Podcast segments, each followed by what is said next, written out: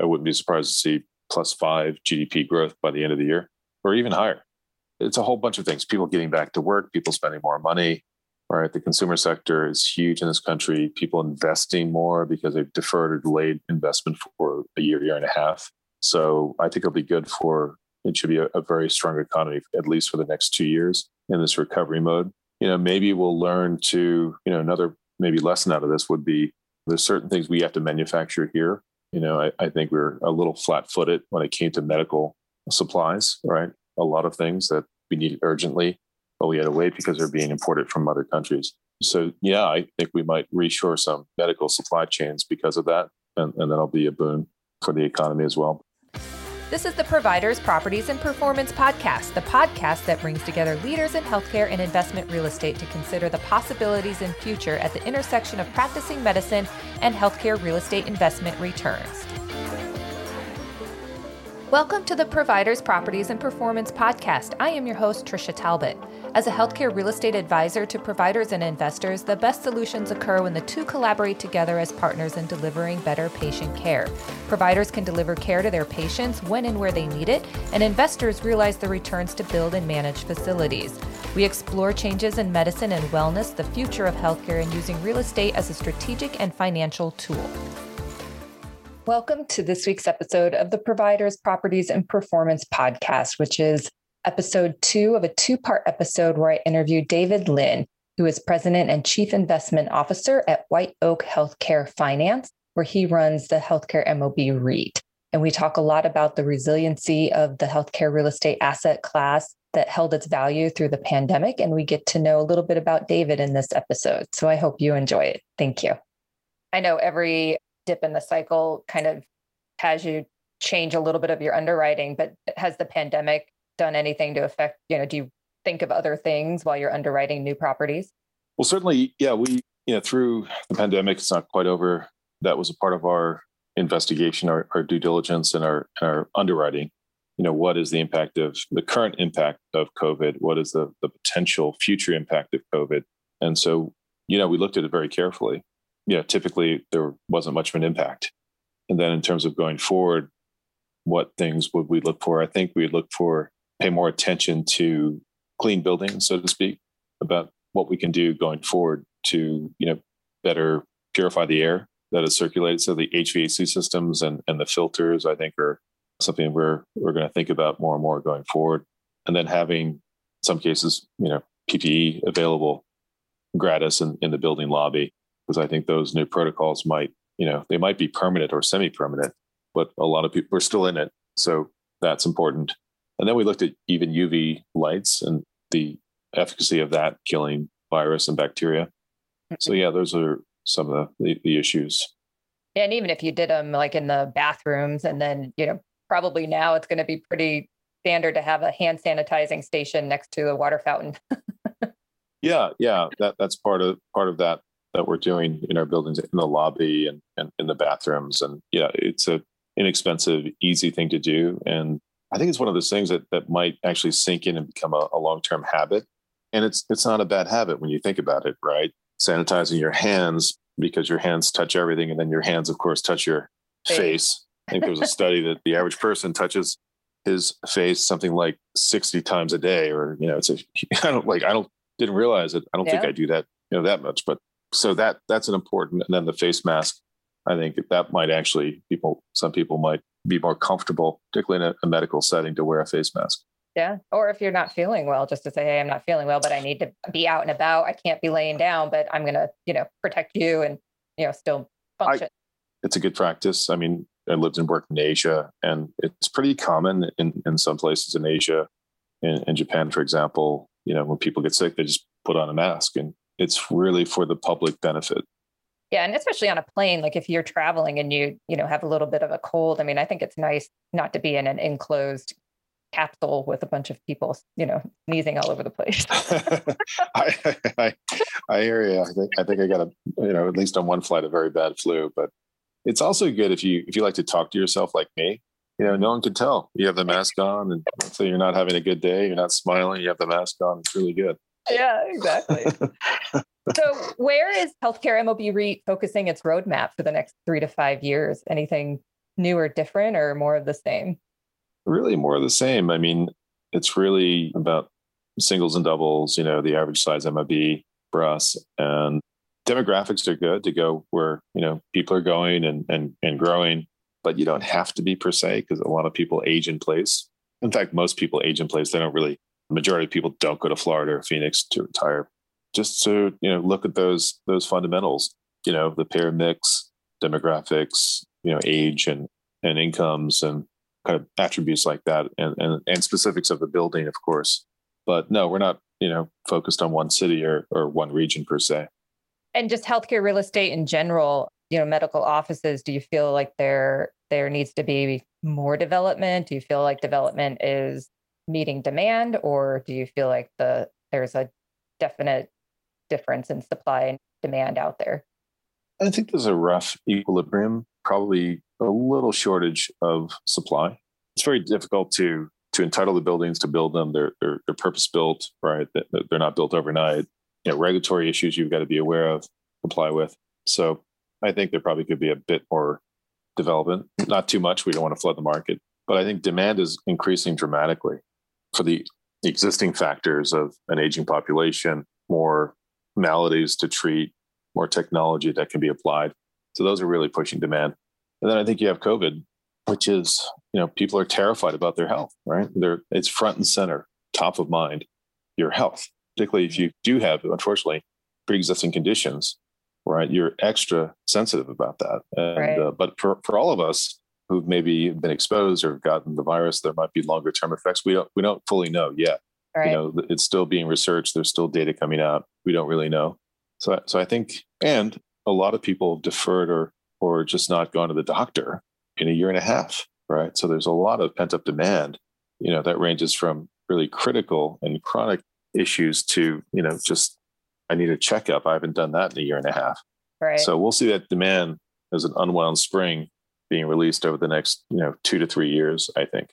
Yeah. I, I mean, I hope the emphasis on health and wellness, because I do think if you if you know some things that are happening, you can do some course correcting. I mean, obviously, with chronic conditions, you can't, but I think that there's a lot that if we are continually monitoring our health or getting, you know, checkups and certain things are out of whack one year, you know, maybe there's some things you can do before it becomes a chronic illness that requires, you know, a ton of expense and recovery and heartache.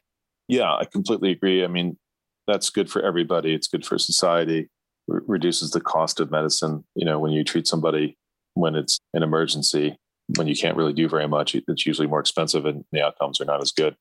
But I think if the pandemic has taught us anything, it's it's think about your health and be more proactive about your health. Right? We, we've seen people with comorbidities and pre-existing conditions having a much higher mortality rate, radically higher.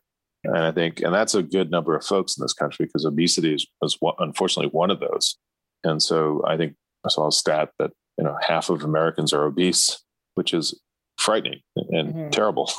I'm not criticizing people who are obese, but you know you have to think about your health more carefully, right? Be- because we may, may not have seen the end of this pandemic. There might be another one. We might be in for you know a whole round, a whole regime of of virus, you know, spreading rapidly around the world.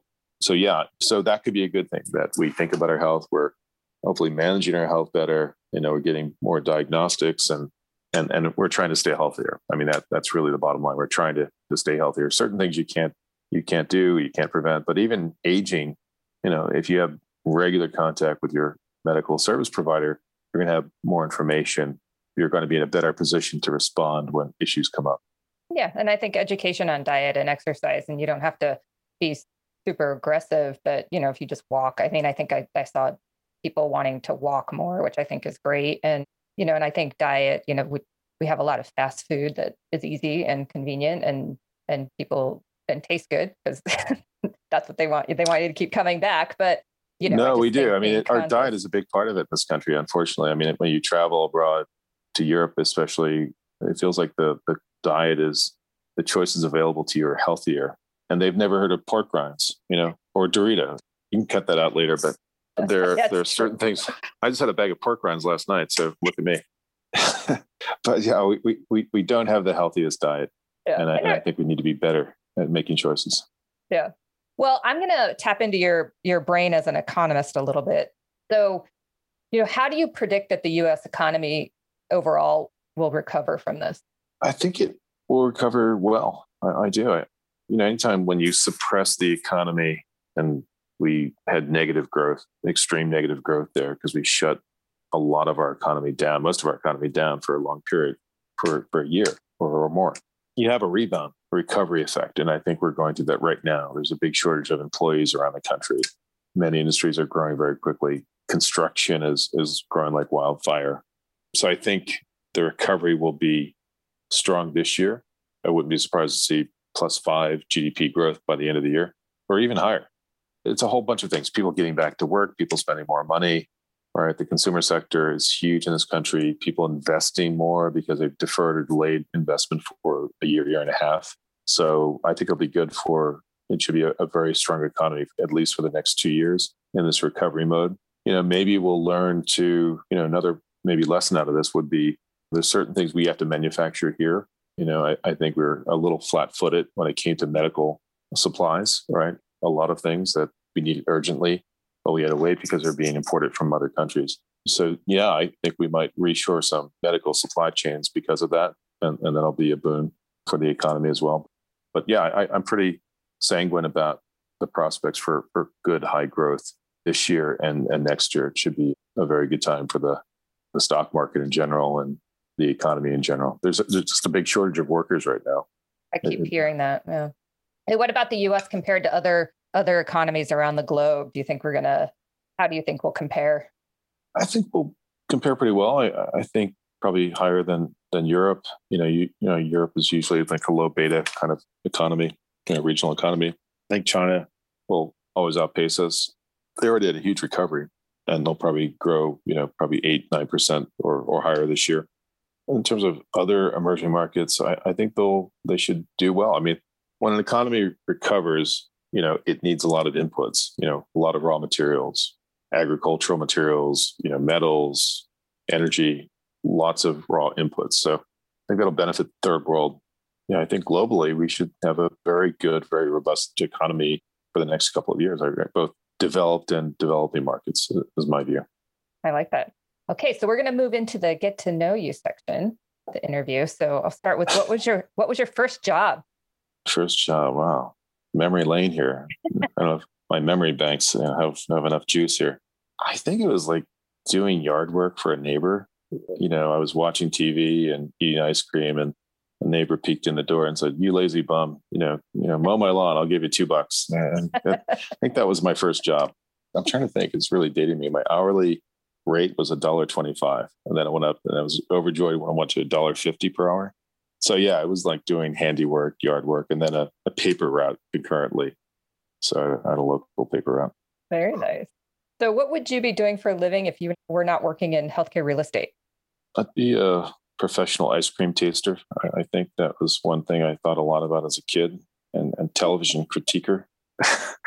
no, I I really like what I what I do. I like I love investing. I love economics. I love buildings, and you know I like problem solving. I think, you know, I, earlier on, actually, I was thinking about being an architect and, you know, realized I don't have the, the drawing skills for that. You know, something about just being on a board for days on end, yeah. working throughout the night. No, I, I, I think that morphed into, you know, liking buildings and then liking investment and development, you know, coming out of that. So what I do now is, yeah, it's hard to imagine doing anything different. What's your favorite flavor of ice cream?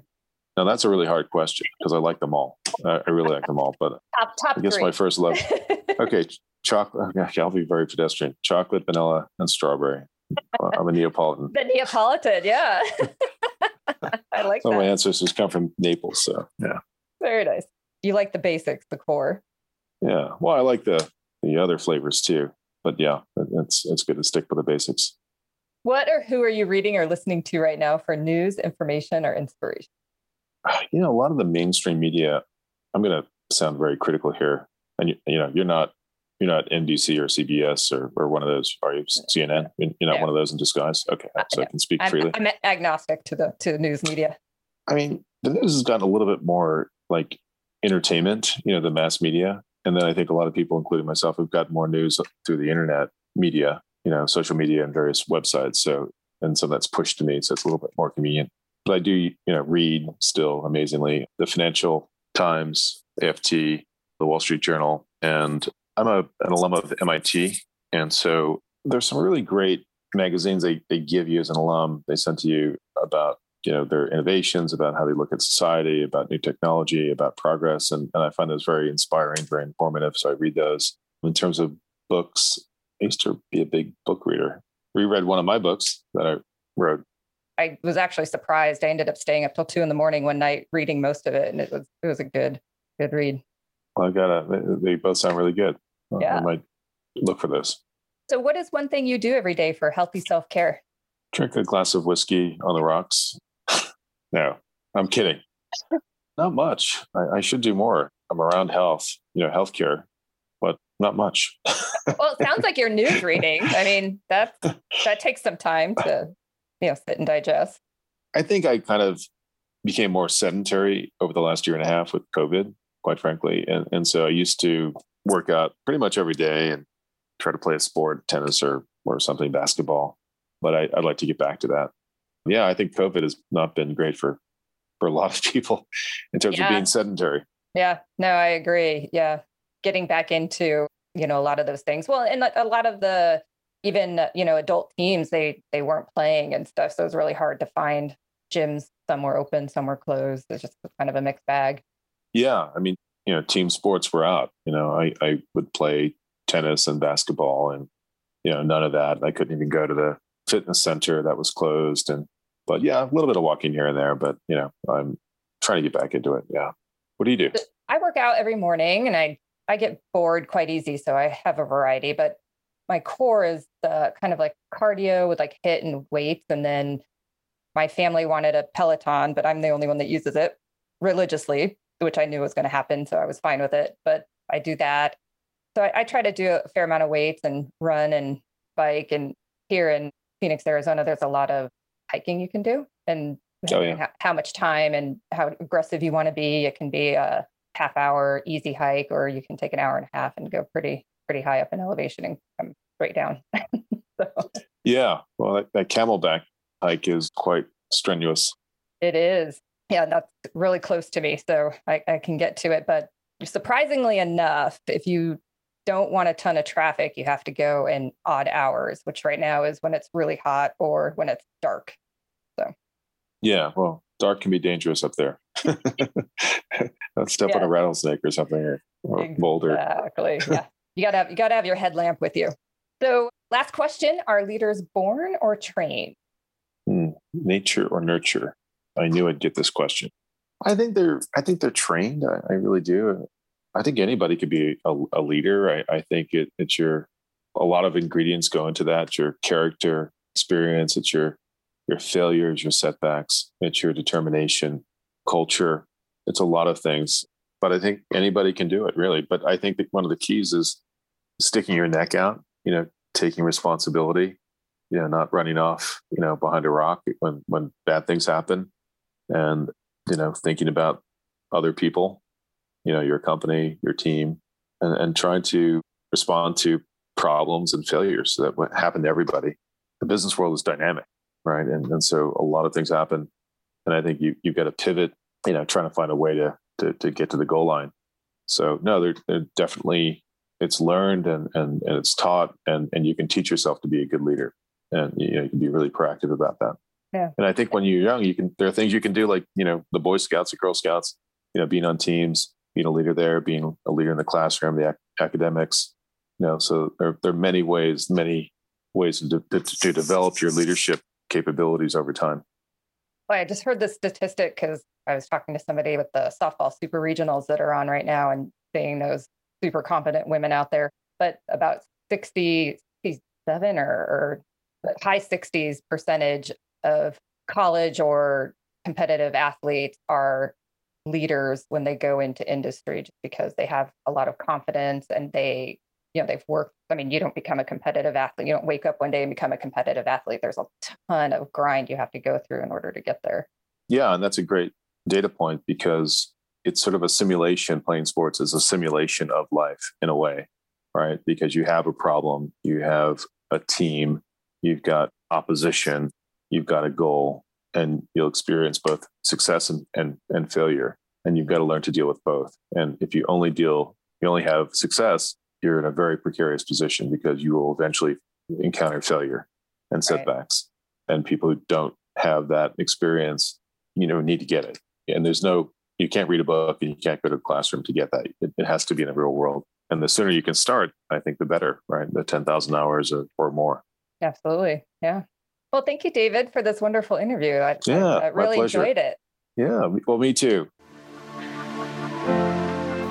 I'm grateful for you tuning in to the Providers, Properties, and Performance podcast. If you enjoyed it, please subscribe, rate, review, and share the podcast with others.